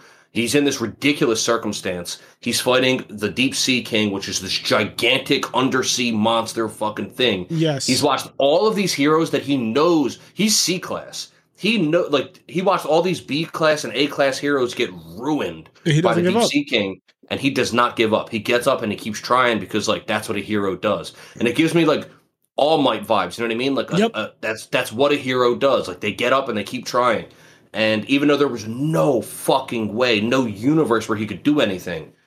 He, he was able to just like hold them off just long enough so that he didn't go off and kill a bunch of people Yeah. just enough time for an S class hero to show up or for someone like Saitama to show up. And I like his character a lot. I really like Mumen Rider, and I can't even outside of just him having so much heart. I guess that really is just it. Like he just has so much Yeah. heart that I love the character. Like when I see him on screen, I just immediately get a little sad. Like damn, like I wish Mumen Rider just got. I hope that at some point he gets stronger, but it is kind of like a certain sadness that he's biking in the rain to just try to help people in the shelter where the Deep Sea King is now infiltrated, and he's like Mhm. he's like destroying the heroes. And here comes Mumen Rider, Justice Crash, hits him, and it does absolutely nothing. Then at one point, I believe the Deep Sea King grabs him by the leg and does an actual Looney Tunes thing to him. yeah, he, he he, just he Falcon Hulk Loki's him. yes, he like like- slams him left to right, left to right, left to right, left to right, like just absolutely bullshit Toon Force like type stuff. And I'm like, God damn, you know. But then Saitama comes and just one punches him and like it's nothing. And Mumen Rider is just like, well, thank God you exist, right? Like he respects Saitama, and just like most people do, I, I really like that. There are a lot of people who respect Saitama, Genos being his biggest fan, but there's other people like Mumen Rider who like, damn, like I want to be as strong as you one day. Like I want to get to the point where I can Yeah. protect people and do this. And then there's other funny things about One Punch Man that I really like. There was this one episode also. It was like its own little mini arc. The episode was a mini arc, I'll say, where all these heroes encountered this fucking seaweed monster in an alleyway. Yeah, Golden. I remember it was Golden Ball was the one hero, Yes. and the other hero was uh like Mustachio Man yes, or yes, something. he had like a rapier. yeah, They encountered this fucking seaweed monster. And at first I'm like, well, there's no way the seaweed monster's gonna win. And then the seaweed monster gets in on them and fucks them up bad. Like they get fucked up bad. And then you see Saitama in the distance coming down the street. And Saitama, I think he just got done grocery shopping. And so he has his grocery bags. And the seaweed monster, after beating the other two heroes, they're all like lumped up on the ground, you know, they're fucking incapacitated like Pokemon. And Saitama literally looks at the thing, the thing's screaming and yelling and going rampaging. The next scene, because they do it off screen, the next scene, Genos comes in and is like, What are you making?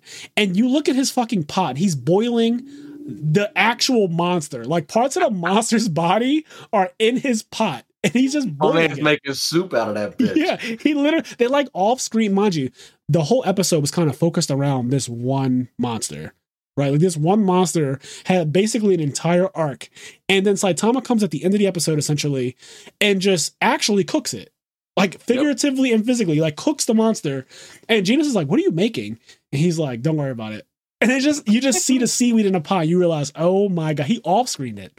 He off screen, and that's that's the that's that episode. That's a, it's funny. 'cause, like I don't remember if this is an official description from the creators or if this is just the way somebody else des- described it. But One Punch Man really is. It is the it's the main character during the last arc of a series Yes. at the start. Yes, Like it's it's it's it's end of series Goku fucking fighting the bear thief. Like, yes. that's Yes, it literally is that. It's just the app is like you doing a new game plus being able to keep all your equipment and your level, all your summons, all your magic, and then starting from scratch, fight against level one enemies. It's just that. Uh, and I also think it, another funny part of One Punch Man for me was the whole Charanko arc in season two, where like Charanko is this random character, a lowly level hero. Uh, he gets his ass beat really early on, ends up in the hospital.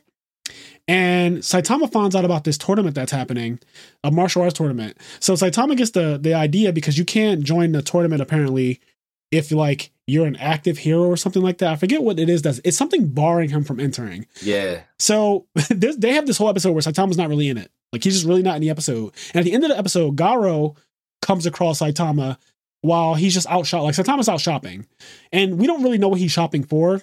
But you see him kind of fiddling with like a wig, like this fucking blonde wig. He's just kind of fiddling with it, and then Garo comes up behind him, and Garo attacks him. And Saitama's like, "What?" And you know, he doesn't react to the actual attack. Like the attack doesn't do anything to him at all. And Garo was serious. Garo attacks him. Saitama's like, What? You trying to rob me? And he fucking just chops him. Garo slams into the ground, unconscious, blacks out. And the last thing you see is Saitama exchanging money for a wig. And it's like, what's funny about it is that that's actually an after credit scene. It's one of those things like it doesn't happen in the actual episode, it happens after the credits roll. But that Yep. scene is so fucking funny to me. Then the next episode, you see that a guy named Charanko is entering the tournament, but you know that he's in the hospital when they show him. It's actually Saitama with a wig on, and I lost it. Like I fucking the part where you see this man, the whole tournament, all he's trying to do is keep his little his little Keep wig the on. fucking wig on. Because that's the other thing. They say that this year, not only is there a reason why he couldn't enter normally and he had to enter with a disguise, they say this year is the first year that you're not allowed to have any kind of disguises when you Yeah. enter. Because last year, some a wolf man entered uh, with a disguise and he was like he killed participants. It was Garo. and it and it was Garo, yeah. yeah. Um, this happened last year. So anyway, he and it's funny because Saitama's disguise is that he has like a fucking bush on his head. Like it's the stupidest It disguise so, ever. it looks so fucking bad. It looks so it's just it's just sitting up there. Like the hair is just sitting up there. It's not well connected. Like he looks like fucking raccoon. Like he just yes. yes. He does look like Raccoon actually. he just is absurd. He looks yo, that's a great yeah, that's a great comparison. He looks exactly like Raccoon. The hair is just fucking sitting on top. He looks ridiculous. And he's fighting this So- tournament and he comes across all these other martial artists who are, you know, some of them are really good and all that stuff. One of them has never lost before. yeah, Suiryu, I think his name is. Yeah. And you know She like there, there's like some really cool martial artists, but it's just funny because I think Saitama also wants to find out like what martial arts mean, and because he he gets this idea that like he'll find a real fight there, Yeah. and he goes like he's so ridiculously strong. I don't remember exactly what he says, but by the end he goes like I understand what martial arts are now, and it's like you guys just like say cool names for your attack or something. Like I forget what it was. Yeah, he, You he guys do like poses or something. yeah, Like, he he reduces it to to some bullshit like that. And I just love his his uh, outlook on everything that people take so seriously because obviously people take martial arts very seriously. And the guy he fought in the final round before he gets DQ'd, like he's going all out. He's doing all these crazy ass attacks and shit. And Saitama is literally just holding onto his wig. And like I think at one point the guy hits him so hard into the the tournament grounds that Saitama gets buried, like actually buried in the mat. And he just kind of jumps out of it and takes no damage whatsoever, like literally none. And then uh monsters uh, like monsters actually come and they they fucking ambush everybody. And they start killing humans and Yeah. A- another cool part about that is like in the tournament also was two other heroes that were in disguise. Um Snecko and Lightning Kid. I don't remember yeah, the, I remember the lightning one. I don't remember the other one. Um they were both in the tournament and they lost pretty easily in the tournament, I Yeah. think. And then when the monsters come, they come and they start to and then like they're able to fend off against monsters that Suiryu Suiryu wasn't able to defend off. And he was like, What the fuck? He was like, They were so weak in the tournament yeah, you kind of realize like that these heroes like they have some they have a pride and a respect in what they do like they're not trying to hurt people like they're only going to use their full power Yep. against monsters Yep. and then there's finally the part where like Suiryu gets beat up and like brutalized he gets again fucking destroyed by the monsters. by a monster and then like there's a part because he didn't really have any respect for heroes up until this point. There's a part where like he cries out and like sc- like please like I need a hero like can a hero Yeah. save me because like he's gonna die and that's when once again Saitama comes out and like another person becomes a fan of him um and he's like listen you're strong and everything but like that other guy like you can't fuck with him like you cannot fuck with him at all Yeah. and then like Saitama walks away and the camera zooms out and that other guy is just missing his torso like Yes. just he just So, one punches a- a- everything he comes across A couple things that are really cool about that little arc too, like the tournament arc. Uh there's a part where they show different perspectives on how to get stronger. And the demons offer these fucking Yep. nasty looking parasitic things that if you eat it, you can become a demon and you get unlimited strength and all of this other bullshit, right? Immortality. Like they promise you the whole bid. And some of the heroes are like, I'm never doing that. And so he tells them, like, you either do it or you die. Right. So some of the heroes are like, well, I'm not doing that. I'll just die. And then another one of the heroes who, or one of the other martial artists who you thought was pretty respectable, like he does it. Like he actually ingests the fucking he eats three of them Yes. so I think most of the people were eating one Yep. he ate three Yeah, he eats three of them, and at first it looks like it kills him, but then it Yep. ends up transforming him into some like ridiculously strong monster.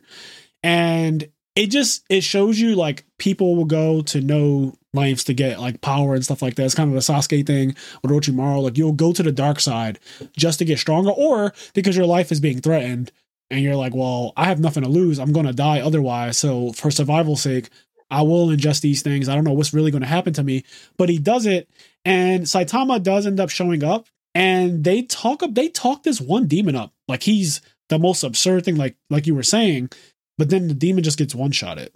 Just one shot of one. Like he's not even on Boros level. Yeah, it's not even close. And there's another part where Fang and I forget the other guy. Um, it's uh, I think it's I think their names are Bang and Bomb. Yeah, so, yeah. So there's a the part, old the old men, the two old like, men. Yeah, got basically Garo's teachers. There's a part where they're fighting off this centipede monster, and they do this crazy group attack, like this this Oh, twin yeah. attack, and it's really dope. And they fuck it up, but all they do is actually shed the exoskeleton of the fucking insect, and everyone's having a hard time with this. At one point, Genos comes with like this new crazy android gear. He does some crazy Kamehameha blast and all of these things, but nothing seems to really put this thing down for good. And then, of course, Saitama comes out of nowhere, punches it one time in the fucking head, and the whole thing disintegrates. And it's just, mind you, they spent an entire episode defending against this thing because no one can really beat it. But they spent an entire episode defending against it and not being able to damage it, not being able to kill it, not being able to really cause any real damage to it, honestly. And then here comes Saitama with just actual one punch and absolutely levels it. Like the thing is just destroyed. That that reminds me when we talked about King earlier. He's like high S class, I think S five. I don't remember. And he has this thing called. uh It it gets revealed that he's a coward because essentially in season two, there's a part where a monster's coming and blah blah blah, and like he's not able to defend against it, and like he runs away. He runs in the bathroom. and yeah, nobody knows that he runs away. And I think Saitama finishes it off. And then essentially we get there's like this thing people like they can hear it. They're like, it's the King engine. Like, Oh, yeah, the hear King engine. When you hear the King engine, like he's gonna fuck them up. Like it's the King engine. What gets Why does it revealed is so the- cool though? it sounds awesome, and you can hear it. It's like do do do do do. do, Yeah, the King like, engine. the whole Uh, like everybody around can hear it. Like.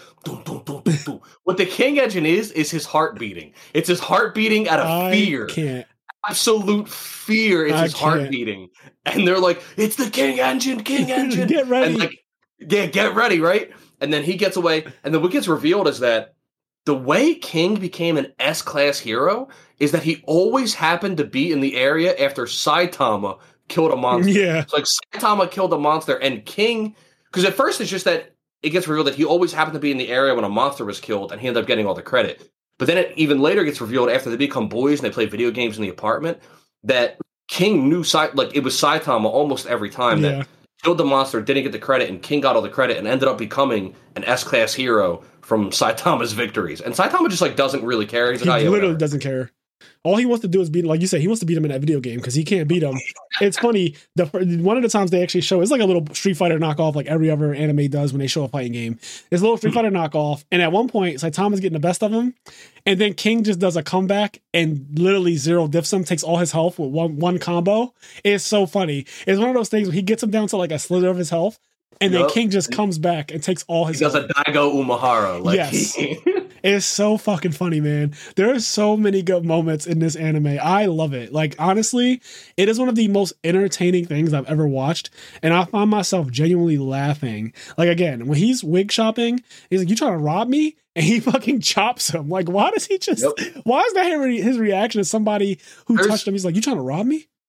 There's the next moment where it's Saitama and King walking around the neighborhood. I think they're shopping again, and Garo sees King. He doesn't even rec like this is the this is after Saitama knocked Garo out, but Garo doesn't even recognize him because like it's not somebody that recognizes yet, and he got knocked out before he could even realize what happened the first time. So, but he sees King, and he's like, "Oh, that's an S class hero," and so he goes to attack him right away. He goes, and then as he's going to attack him, like in a frame, Saitama like kicks him into a building, and he's just fucking gone. And then him and King keep walking, and King's like, "What happened?" He's like, "I don't know." And like they just keep fucking walking, like, Yo. like, like he didn't just kick that man into a building. Yo, Saitama is great. Like he is so fucking funny to me, man. Oh, I love that character. I and so uh the reason why we're doing this podcast is one, One Punch Man is actually awesome. It's one of my favorite animes, actually. Like I'm not even kidding. It's actually just one of my favorite anime. But the other thing really is that fun to watch, man. it's really good. It's actually just good. Also, opening like the opening of like one punch, Yeah. like that opening is you want. Listen, if you need a reason, if, like let's say You want to get your health on track. You need to start working out. You want to do 100 push-ups. I'm gonna tell you the secret. I'm gonna tell you the key.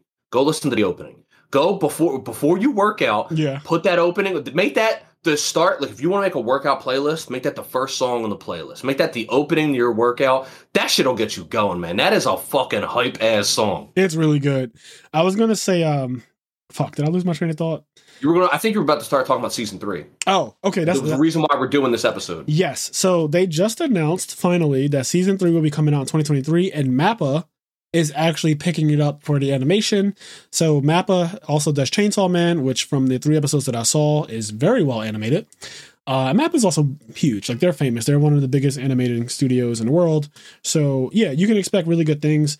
Hopefully the noise about the animation can die down because I really don't think it's that bad. Y'all like to run everything into the ground, and once the internet says one thing, people cling to it and just like there's this group think thing that happens this hive mind thing that happens and i'm just not for that. I like to think for myself. Like sometimes yes. Sometimes the internet's just right. Sometimes the internet's just actually right. If something is you know going downhill or something's bad like everyone agrees like game of thrones and naruto shippuden like they ended terribly. Like that is a fact right? Like no one's debating that. No one's trying to really defend that. But then there's things that i just think get a little exaggerated. And I went into One Punch Man season two thinking that I was about to see some Saiyuki level still frames being used or repeated frames being used. Oh my god. I'm sorry to interrupt you, but you just said Saiyuki and it, it fucking reminded me. I wanted to say this. I I mean we already kind of said it. I love Garo's design. I love his I fucking and it it dates back to Saiyuki. I love like the really tight shirt, the really tight top, and then like the baggy pants. Yes. I, for some reason, I love that fucking look. I like, that look. Really tight top, yeah, and the baggy pants. And for me, I remember it all started in Saiyuki. Uh, and Saiyuki, the main character Sanzo, he wears like this monk garb. Yeah. But then there's parts where like a serious fight happens, and the top of the monk garb yeah. come, garb comes off, and he has this really tight like black beater on, and then like the baggy bottoms. Yeah. And I remember loving that look so fucking much. And Garo has like that same kind of look, the tight top and the baggy pants. And I just wanted to say that I really fucking love his design and that look in general. Yeah, Garo's design is really cool. Also, like that he loses a lot throughout season two. Like he goes up against Fang at one point and he loses. Like mm-hmm. he just he just straight up like the old well the old men they jump him and uh but he gets his ass beat. Then he gets his ass beat. Uh, he was about to get hit by metal bat it seems and obviously, every time he comes across Saitama, he gets off screen. Some apparently, like he just gets completely disrespected.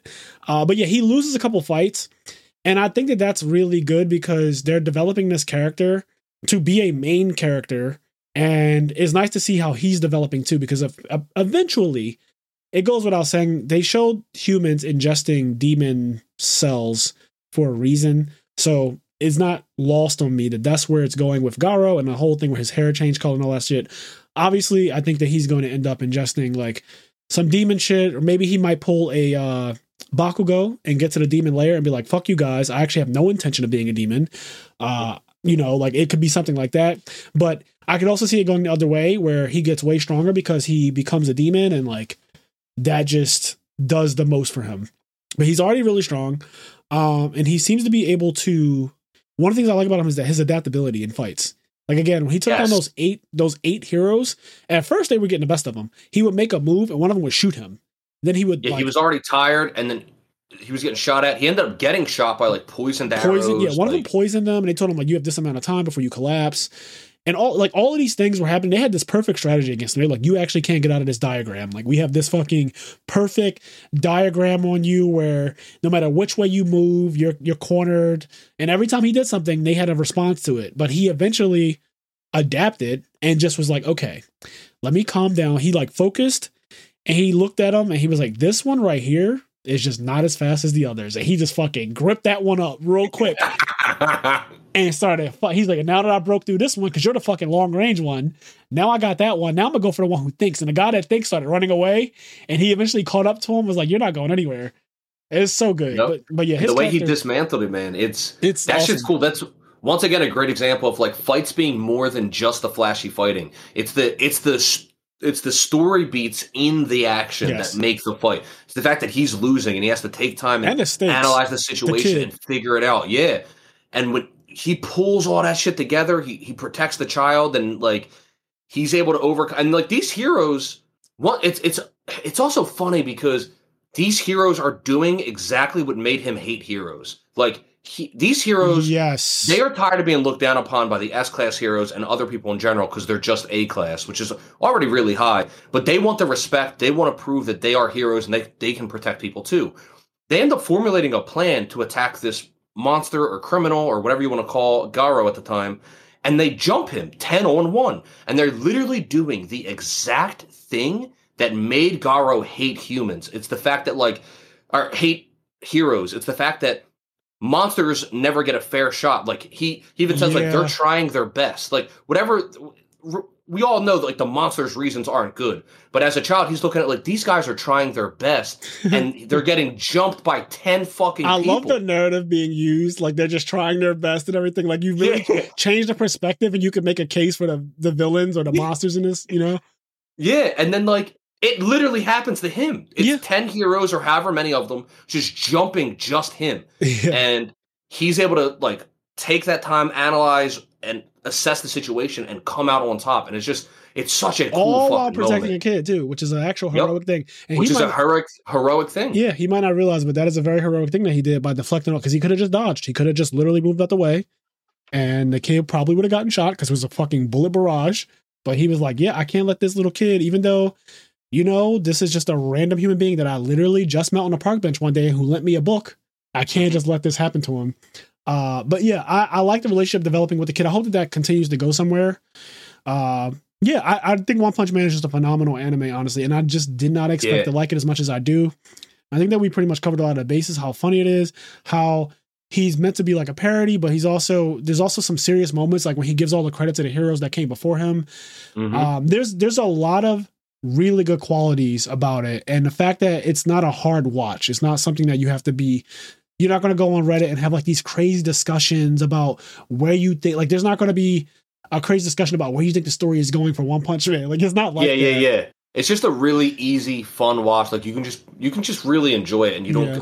It doesn't feel like a commitment to watch it, even though like season one and season two altogether, I, I guess is twenty four episodes. I think they're twelve episodes each, and so there's other twenty four episode anime you could watch that might have this really in depth story or whatever, and like you probably should watch them too. Yeah. But sometimes you're just in the mood where like you just kind of want to watch something easy, and One Punch Man is an easily digestible thing where like you can just watch those 24 episodes and like be good. Like you don't feel like it took a, sh- a toll on you. Or Yeah. I don't. I don't know. It's So weird I- to describe, but So I'll say this because the guy who does One Punch Man also does Mob Psycho 100, right? Yeah, yeah, So uh I watched season one of Mob Psycho, and I guess I went into it with the wrong mindset. I was expecting something more serious, and Mob Psycho is very much similar to One Punch Man. It is not an anime that's meant to be taken super serious. It is an easy watch. It's a very happy-go-lucky, like funny. It's very funny. Like it's it's it's a comedic shonen, I guess, or whatever. But like I went into it not expecting that, and it was hyped up to me a lot before I ever watched it. So when I watched it, I honestly did not enjoy it. I really didn't. Uh, I guess that one episode in season one where like he loses his shit, it finally gets to 100 percent on his like cycle Yeah, yeah, rate or yeah. whatever, and that episode was really cool. Um, but I don't remember much of season one. I just binged it, and I remember just not enjoying myself. So I am going to say that I will rewatch season one, or at least do a recap on YouTube, something just kind of refresh myself. But I want to watch season two because season three is airing right now, from what I understand. yeah. And I just want to give it a second try because I find it hard to believe that I could not like Mob Psycho so strongly, but love One Punch Man so Mm. much. Like I love One Punch yeah, Man. yeah. Like literally One Punch Man. If you ask me right now to name like my top 10 anime, like ever, One Punch Man is probably gonna be in it. There's that's how that's how much I like it. Like I just I like it that much that it would probably be in my top 10 because it would be the only thing like it in my top 10. Like there's nothing else quite Yeah, like yeah. it that I watch. Like I'm my list is like very hardcore all the all the top level shit that you've heard of it's all of that stuff in there but like something like this that doesn't have a story doesn't have a main character with like some crazy backstory and some crazy motivation outside of him just being bored for me to love Mhm. it so much i just you know and it also makes me laugh It is a very unique experience because it's it's a it's a parody and it's a parody done in a um different way than well I mean Hunter x Hunter's not a parody but Hunter Hunter is a de- like they they have similar roots in that Hunter Hunter is a deconstruction of shonen yeah while still being a very serious shonen. Uh, and that's something we can get into more in our fabled Hunter Hunter episode whenever, whenever we get around to doing it. But Hunter Hunter is a deconstruction of shonen. It is uh, Togashi, the the creator of Hunter Hunter. It is him taking and being tired of like a lot of the formulas and tropes that existed in the shonen genre at the time, and then him finding a way to just like create this deconstruction of those tropes. And it's just really Hunter Hunter is a, an anime slash manga that I think is insanely good, but it it's it gets even better if you're already exposed to the shonen genre. That's you have true. to be familiar with the shonen formula for Hunter x Hunter to have an even bigger impact on you because that's kind of like its purpose. Anyway, One Punch Man, like similar in a way that it's a parody of the shonen genre and that it is even better if you're already familiar with shonens because you can take a lot of what is happening in there and relate it to other things. Yeah, like One Punch Man, while it could work for, let's say, your little brother, if it was his first ever anime, he could totally like the, the anime. And Mhm. he would he would enjoy it and get things from it and probably find parts of it funny. But I think a lot of what makes it great is the fact that they know if you've if you're watching One Punch Man, you've probably seen a lot of other shonen. And so you know the tropes that they're parodying. like Mhm, everything mhm. that they're doing parodies of, you kind of know it already. Like, oh, how did you train? I went to the hyperbolic time chamber for this amount of time and I got this strong. Well, I just did 100 sit ups, 100 push ups, 100 squats, a 10 kilometer run. It's like, that is such a ridiculous fucking thing to say, but that is that is a parody on how ridiculous characters have to train. Like Naruto had to make a thousand clones, and they all practice doing the Rasengan. And then if he cancels them, he gets all the information. Like that, just these ridiculous things they have to do to get stronger in anime and in shonen. And here comes Saitama doing like absolutely nothing, nonsense, human shit, Just, shit that just human could- shit. shit that we could do. Like we could Yep. do his exercise, and people have. So yeah, I, I really like I like that. Even though it's a parody, it's just done really well. So I want to give Mob Psycho another try for the sake of one doing a podcast episode on Mob Psycho because there is an audience of people who really do like Mob Psycho. Uh, and yeah, I, I think that it, if I give it a second try and I go in with a different mindset, like don't expect some crazy story, right? Like Mob, Yeah, yeah, yeah. Mob is not going to give you some crazy, detailed, super awesome backstory. Like he's not Eren Yeager. Like I'm not going to get the fucking Eren Yeah, yeah, Yeager. he's not. Not, his dad's not about to leave him a key to the basement in season one, and I don't get to see what's in the basement until season three. Like that's not about to happen. Not at You know all. what I mean? Like, like you know what I mean? Like, it's just not that. So everything is not going to be like your mom gets eaten in episode one, and then you come to find out that he's actually the reason why his mom got eaten in season, the final season, and shit like like it's it's just not that. That's uh, yeah.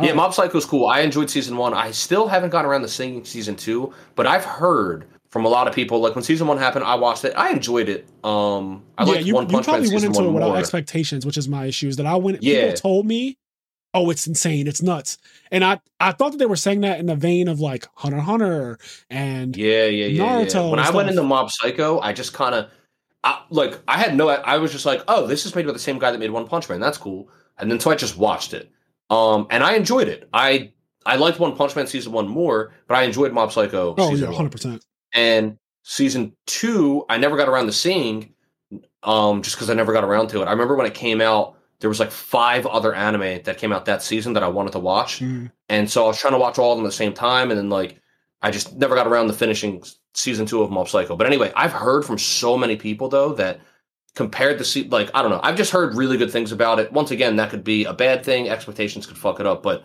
i am interested in seeing season two so i'm interested in at some point us watching mob psycho and then doing an episode on it because i'd be interested in seeing season three as well Okay, I have a question for you because there's some anime that I remember. I I need to still do my anime list because I've seen a lot of anime, especially in the last couple years during the pandemic. my Have anime list is a very helpful website Yes, it is. Have you seen? I don't think you've seen it, but I'm just going to ask anyway for the sake of the podcast. Have you seen Doctor Stone? No, but that's I I can it's one of the things what's funny is that I think we both have we both have a list. And the list is like these are the things that I really want to watch. It's Yeah. not like for no reason like it's not like I'm avoiding watching it, it's just shit happens. Yeah. So Doctor Stone has been on the list of things I really want to watch for a while and I just never get around to it. But if like if we were to set it if we were to be like we are doing a Doctor Stone episode in February, Yeah. like I'd have it watched by then. You know what I mean? Yeah, because it's, it's, it's 12 episodes season one, I'm pretty sure. Like, I want to say it's the 12 episode anime. I want to say it is. Maybe. Okay. I'm to say it's 12. I'm not sure. But I think it's a 12 episode anime. Season one and two. Both seasons are good. But season one is fucking phenomenal. And that's not me just like hyping it up. I think Dr. Stone is actually one of my also top anime that I've seen. It's just really good. And this is because I also am a firm believer. I always say this. I'm a firm believer that like today, is better than yesterday. Things are just getting better over time. Like people are becoming better storytellers. Everyone's getting better at animation. Like animation now, we're we're kind of become used to seeing Demon Slayer level animation and stuff that's very close to it. And that is the norm. So now when I watch anime, I'm like, okay, it looking good is not the only thing that makes it good. Mhm. Like because that is now a 2022 standard. That's what we were saying about like JJK, right? Like JJK Yes. looks phenomenal, Oh, but that doesn't insane. mean it's the best anime ever. Yes. So a lot of the anime now just look better and like same thing but storytelling is getting better overall and like you know concepts of like why does this anime exist why does this manga exist those things are also getting better over time dr stone is fucking phenomenal uh the promise neverland season one i don't know if you've ever seen that that is Yeah, no, we t- we've talked about it. Not on, I don't think we've talked about it on the pod. No, Yeah, yeah, we've talked about it. We've talked about it in private. We've had conversations Yes. about I don't know Promise Neverland done- season one. I don't know if we've done a podcast on it, but uh, that's something that we could do a podcast on season one of The Promise Neverland because I Yeah. loved that seat. Like that show is so good. It also has one of my favorite things, which is genius main characters. It's no surprise my favorite animes are like Code Geass, Death Note, uh, things like that, where the main character tends to be a genius. And I just love, I love how those characters are written and the way they think. And so Promise Neverland focuses around three geniuses. And Mhm. just the whole premise of it, how it kind of episode one, I, I tell people if you watch episode one and you don't want to continue, I think something's wrong with you. The same I way, agree. the same way if you watch episode one of Game of Thrones and you actually pay attention, you get to the end, and when Jaime pushes the boy out the way, like if you see that and that doesn't make you say, all right, I kind of want to see episode two now. Like if you don't have an inclination to want to watch episode two after seeing the end of episode one of Game of Thrones and Promise Neverland, I just question your taste in general, if I'm being honest. Yeah, I mean, I'll never forget Promise Neverland. I fucking watched episode one, and I was like, shit. And then I just like watched episode two, and then like, I kept And watching it, and then I was know- like, yeah, and I was like, I have to go to bed because I, I think I had an interview in the morning. I don't remember exactly. There was something I had to do in the morning that was important, Yeah. and I went to that interview tired because I just didn't go to bed. Yep. Because I just ended up watching the entire season. That I was just like, well, this is where I'm at now. Yeah. So because Kenny has actually seen Promise Neverland, we will be doing a Promise Neverland episode soon. Uh, because all it'll take for us, honestly, is just a quick YouTube recap. And yeah, that's a that's a really good anime that I do want people to watch. That we can totally do. But yes, anyways, guys, uh, we're gonna get out of here. So before we do, a couple things. Uh, check out our Patreon. I'm Nerd podcast Patreon, where we drop exclusive content. Now more content than ever because we have been uploading like videos of dueling book replays and like deck discussions and stuff like that.